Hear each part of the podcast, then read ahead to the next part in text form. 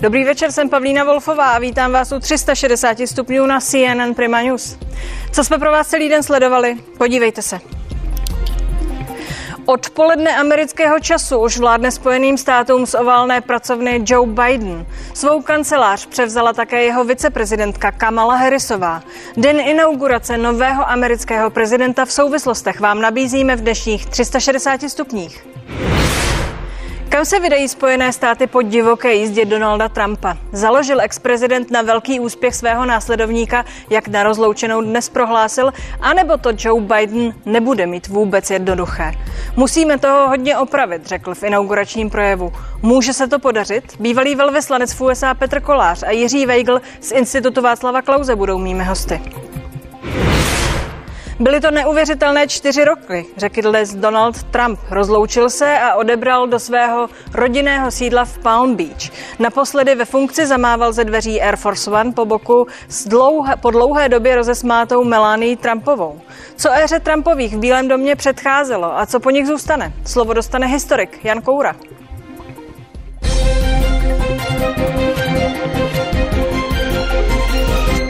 Slavnostní předání úřadu. čtyřicátým šestým prezidentem Spojených států amerických se stal demokrat Joe Biden. Ve funkci vystřídal republikána Donalda Trumpa. Ten se inaugurace nezúčastnil, svou porážku ve volbách neuznal. Nicméně vzkaz pro svého nástupce v oválné pracovně podle tradice údajně zanechal. I, Joseph Robinette Biden Junior, do solemnly swear. I, Joseph Robinette Biden Junior, do solemnly swear that I will faithfully execute. That I will faithfully execute the office of President of the United States. Office of President of the United States. And will, to the best of my ability, will to the best of my ability, preserve, protect, and defend. Preserve, protect, and defend the Constitution of the United States. The Constitution of the United States. So help you God. So help me God. Congratulations, Mister Thank President. You.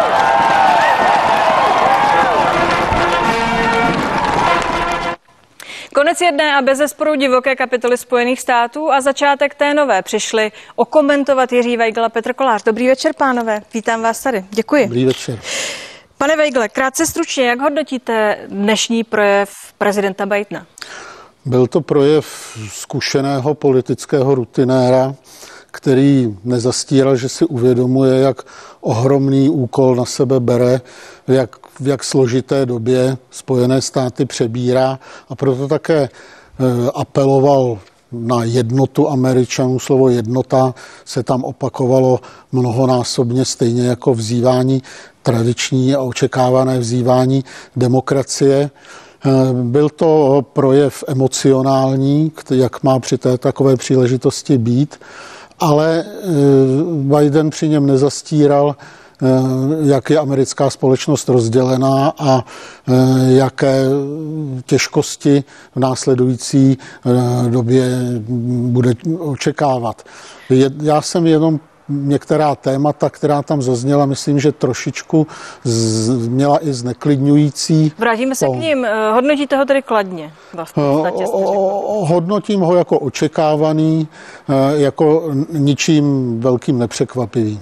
Petře Koláři, ve srovnání s Obamovým by neobstál, byl slabý, moc patetický. I takové komentáře jsem našla. Jak vy vnímáte ten projev? Já ho vnímám jako projev státníka, který si uvědomuje to, co říkal Jiří Weigl, uvědomuje si obrovskou odpovědnost a tu složitost situace, ve které se Amerika nachází. Ona byla vlastně tak trošku demonstrována, ta situace, vlastně celými těmi opatřeními, bezpečnostními i protikovidovými a tak.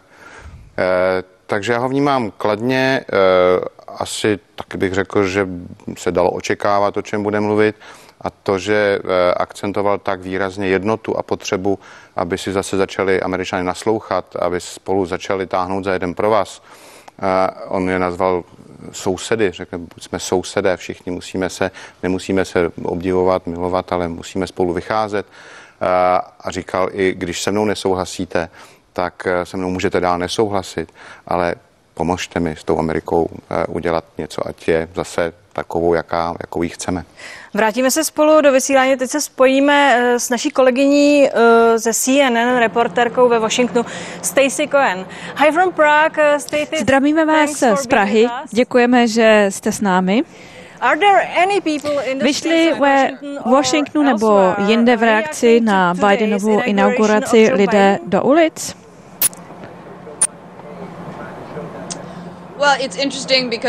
To je zajímavé, protože tady nejsou žádné davy. Normálně bychom tu reakci viděli dost rychle, ale teď tomu tak není kvůli pandemii, proto tady nejsou žádné davy. A také kvůli bezpečnosti tady nikdo není, protože kdokoliv jsem chtěl přijít nebo se nějak přiblížit ke Kapitolu, tak by se mu to nepovedlo. Tak to tady teď vypadá, nemám žádné reakce od lidí, protože tady žádné nevidím, ale celý ten ceremoniál byl v podstatě podobný tomu, co jsme viděli u předchozích inaugurací. Vše bylo dodrženo a teď prezident Biden jede na hřbitov Arlington, kde položí věnec na hrob neznámého vojáka, aby tím uctil ty, kteří padli ve službě vlasti. Donald Trump, Donald Trump ve svém dnešním projevu zmínil Mikea Pence a poděkoval mu. Mike Pence oznámil, že se nezúčastní Trumpova rozloučení, ale půjde místo toho na Bidenovu inauguraci. Co to znamená? Myslíte si, že je v tom něco osobního, nebo je to jenom Penceova povinnost? Bude to mít toto rozhodnutí nějaký dopad?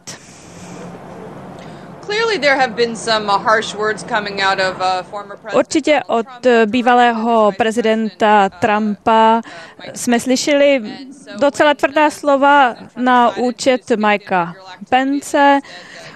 Prezident se rozhodl, že se nezúčastní inaugurace a v tu chvíli Mike Pence do toho vstoupil a řekl, že se inaugurace zúčastní, jaké jsou k tomu důvody. Samozřejmě to ukázalo na hezkou spolupráci, trošku to potrhlo, že by spolu ta předchozí vláda a současná vláda mohly spolupracovat a myslím, že Bidenovi byli moc rádi, že tam mají zástupce předchozí vlády a v V tomto případě to byl Mike Pence. Melania Trumpová dnes po dlouhé době vypadala neuvěřitelně šťastně. Donald Trump mluvil o tom, jak je populární, ale podle výzkumů zas tak populární není. Jak to vypadá s popularitou Jill Bidenové? Víme, že některé výzkumy ukazují, že Biden byl čím dál tím populárnější, jak se blížila inaugurace. Naopak Trumpova popularita klesala. Uvidíme, jak to bude vypadat s Trumpem dál. On je rád na veřejnosti, často ří, tedy řekl na konci své řeči, že se zase brzo uvidíme, ale ještě nevíme kdy.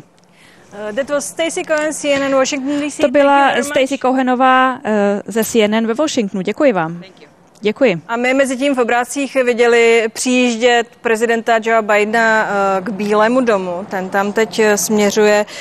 Pánové, budoucnost nikdy nebyla lepší, postavili jsme základy skvělých úspěchů moru navzdory. To řekl dnes Donald Trump, je to tak? Já nevím, co tím vlastně myslel úplně. Pro mě Donald Trump byl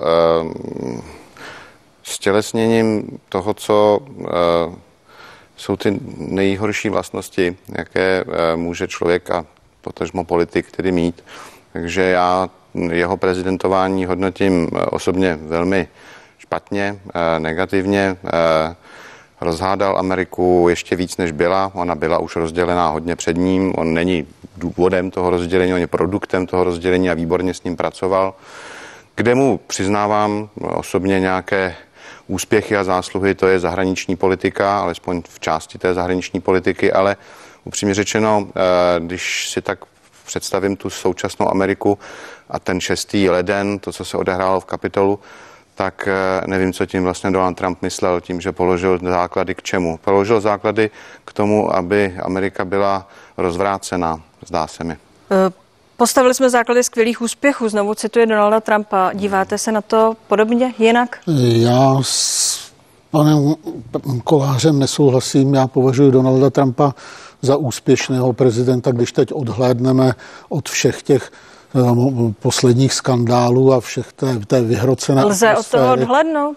Já myslím, že historie nepochybně dá do popředí ty důležité věci a to, co je pěna dní, to, to opadne. Donald Trump byl velmi svérázný člověk z hlediska svých osobních vlastností a politického stylu, který pochopitelně mnoho lidí iritoval, možná oprávněně.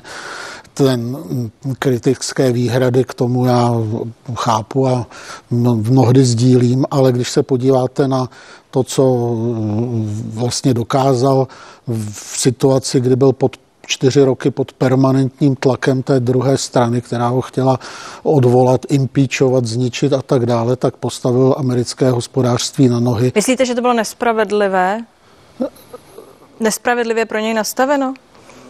Já nevím, jeden čemu... impeachment přestál, přestál, k druhému nakonec nedošlo. Byl by mimochodem první, kdo by čel dvěma impeachmentům ve funkci. Ta demokratická strana přijala jeho zvolení od samého počátku. Od samého počátku se snažila ho nějakým způsobem zpochybnit, předčasně ukončit a tak dále. Takže to měl stížené. Pojďme, pojďme konkrétně věci. Chci sjednotit Ameriku, to řekl Biden. Vy jste o tom hovořil. Trump Ameriku nesjednotil, naopak působil spíše jako ten, kdo ji rozděluje a předal ji v podstatě ve znepřáteleném stavu.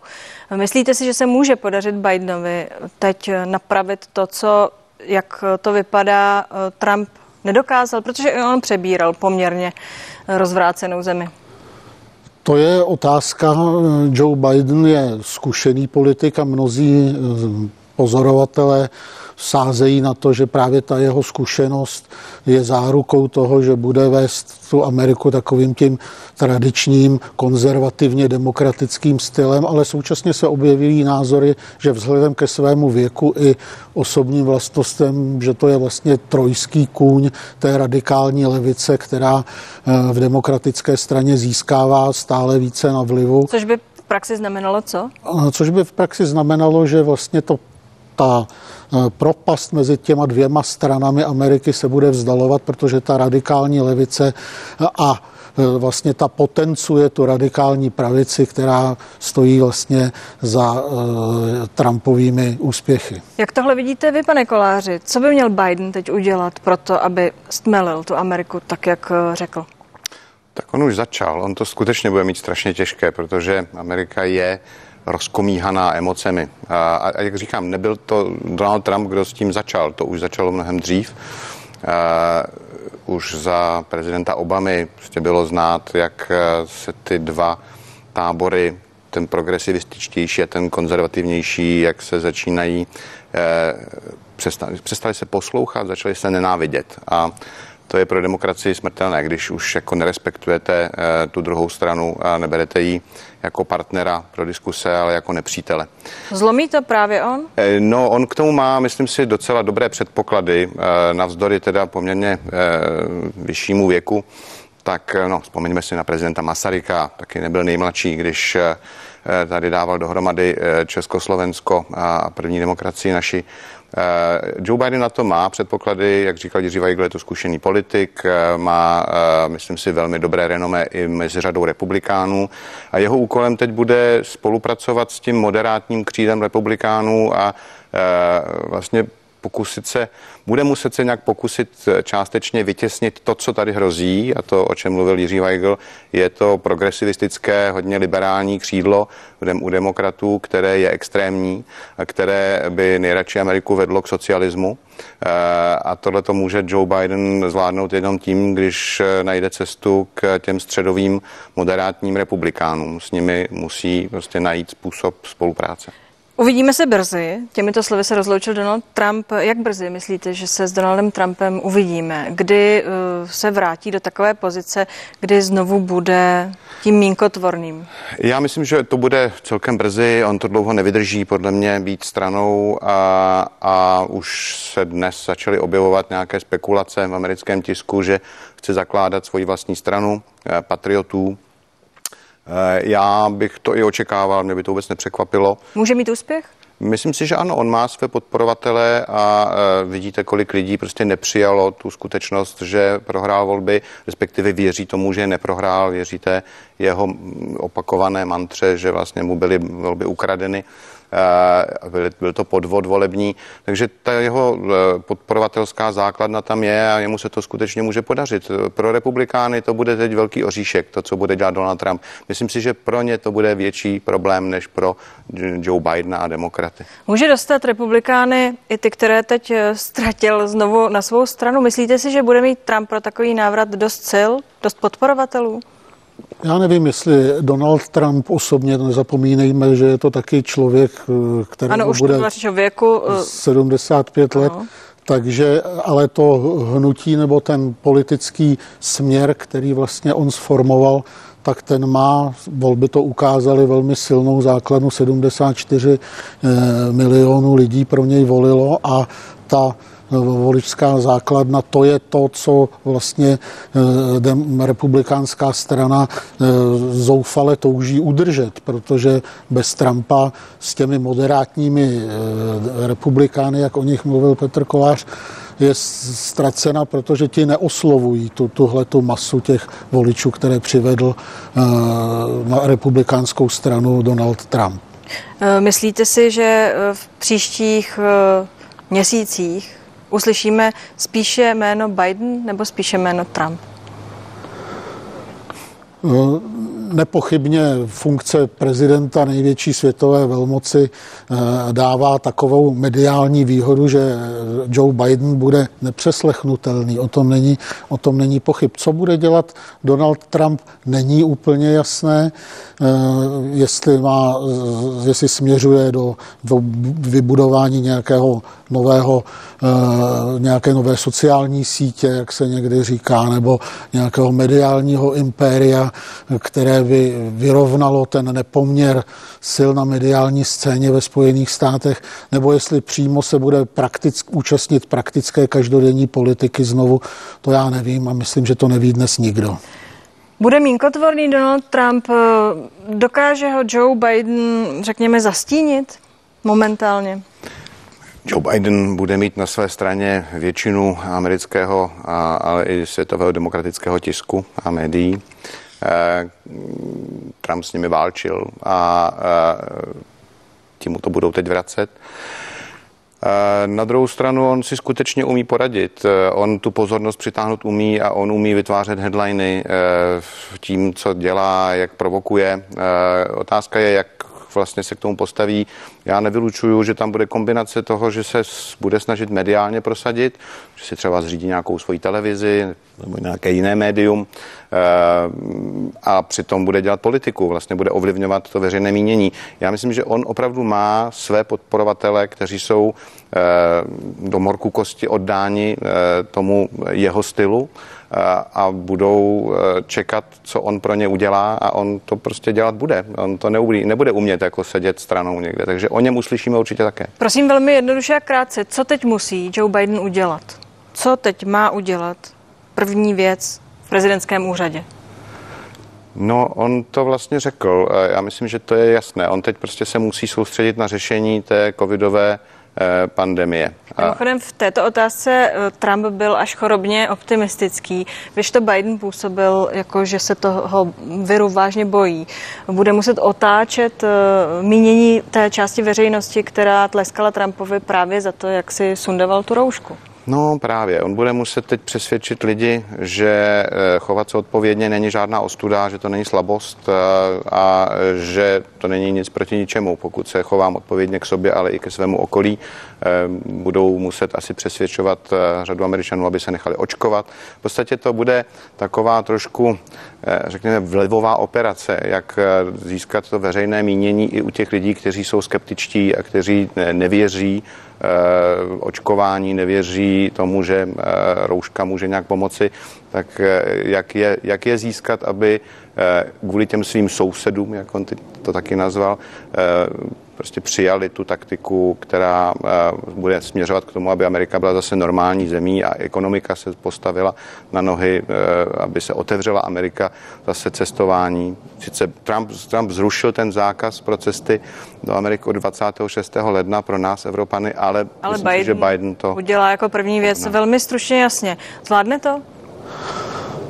To je těžko, těžko říci. Mě v tom jeho projevu zarazily takové zmínky, jako třeba eh, konstatování o systémovém rasismu americké společnosti. To jsou hesla, pod kterými probíhá ten zásadní útok na eh, demokracii a tradice Spojených států, na americkou historii. Pod tímhle heslem se bouraly ty pomníky otců zakladatelů americké federace a tak dále. Je to prostě celá ta radikální levicová agenda, která vlastně ten rasismus místo, aby ho se snažila omezit, tak ho vlastně znovu provokuje. Vlastně. Tedy myslíte si, že ta cesta je dlouhá, než to zvládne? Ta cesta je dlouhá, já si nejsem jist, jestli, jestli je ochoten a jeho strana je ochotna skutečně uh, jít vstříct těm Trump, tomu Trumpovu elektorátu. Což uvidíme. Pánové, děkuji, že jste tu byli. Přeji hezký večer oběma. Díky. Děkuji. Byly to neuvěřitelné čtyři roky, řekl dnes Donald Trump. A s tím je asi možné souhlasit. Co inauguraci z brusu nového prezidenta Joea Bidena v americké historii předcházelo, která první dáma byla nejpopulárnější, která neoblíbená a které rodiny ovlivňovaly z oválné pracovny světové dějiny, budu se ptát historika Jana Koury. Už za chvíli, zůstaňte s námi.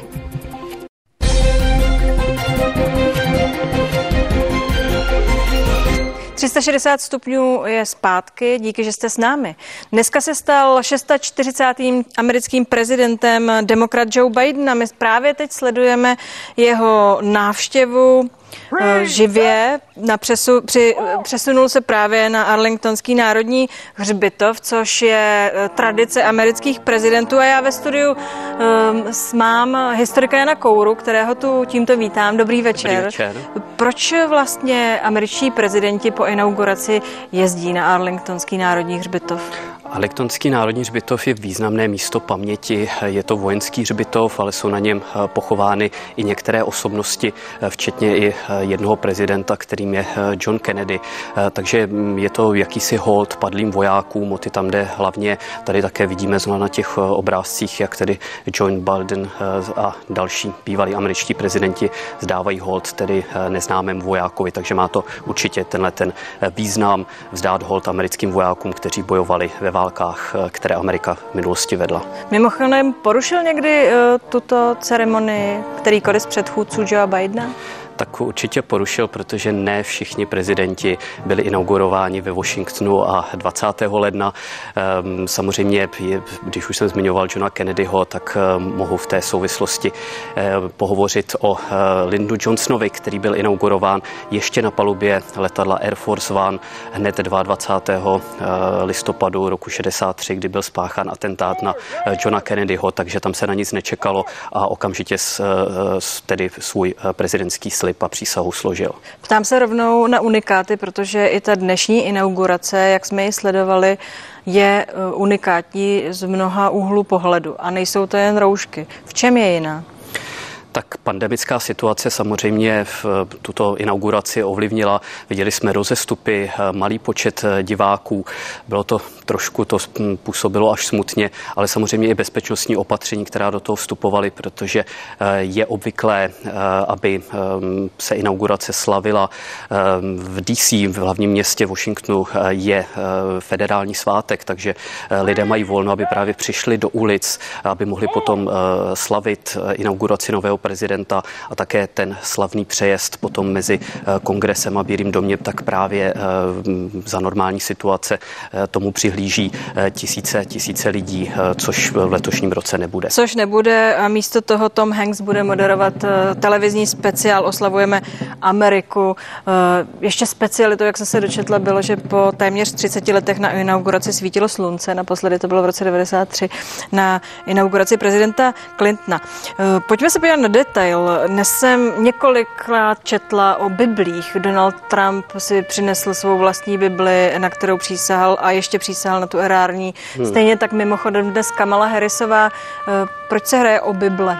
Proč je to důležité? Už je to dlouhodobá tradice, není to tedy přímo dané ústavou, že by musel prezident a viceprezident, v dnešním případě viceprezidentka, přísahat na Bibli, ale je to samozřejmě symboli, nebo hraje v tom roli symbolická rovina, protože chtějí američtí prezidenti ukázat to, že Amerika samozřejmě je velmi náboženskou zemí, že je tam náboženská tradice a také tím, že si v posledních letech přinášejí svoje osobní Bible, tak tím chtějí ukazovat provázanost na rodinné tradice a na tedy i tu víru, kterou si z rodiny přenáší. Rodina jako by byla klíčové slovo. Odstupující prezident dnes ráno vychválil svou rodinu, poděkoval jí, řekl, že je velmi důležitá rodinná spolupráce. Byli to John Adams a George Bush starší, kteří založili jakousi tradici a jejich synové pak dokázali dosáhnout na pozici amerického prezidenta po nich. Je ta rodina něčím specifická v tom systému? Určitě je specifická, protože americká rodina je, můžeme říct si, základ americké společnosti. Klade se na rodinu opravdu velký důraz a vidíme to i v politice, kde tedy máme nejrůznější rodinné klany, které tedy přenáší i ty funkce, ne konkrétní funkce, ale to, že tedy slouží americkému lidu ve funkcích politických, ať už to právě byly zmiňováni Bushové, rodina Bushů, kdy tedy ať už Bush starší nebo mladší byli prezidenti a zastávali řadu dalších jiných politických funkcí. Takže tohle to bych řekl, že je takový odraz tedy té Ameriky, která na rodinu klade skutečně důraz a tím pádem se to projevuje v politice. Vsadil byste si, že se můžeme dočkat kandidatury některého z Trumpových dětí?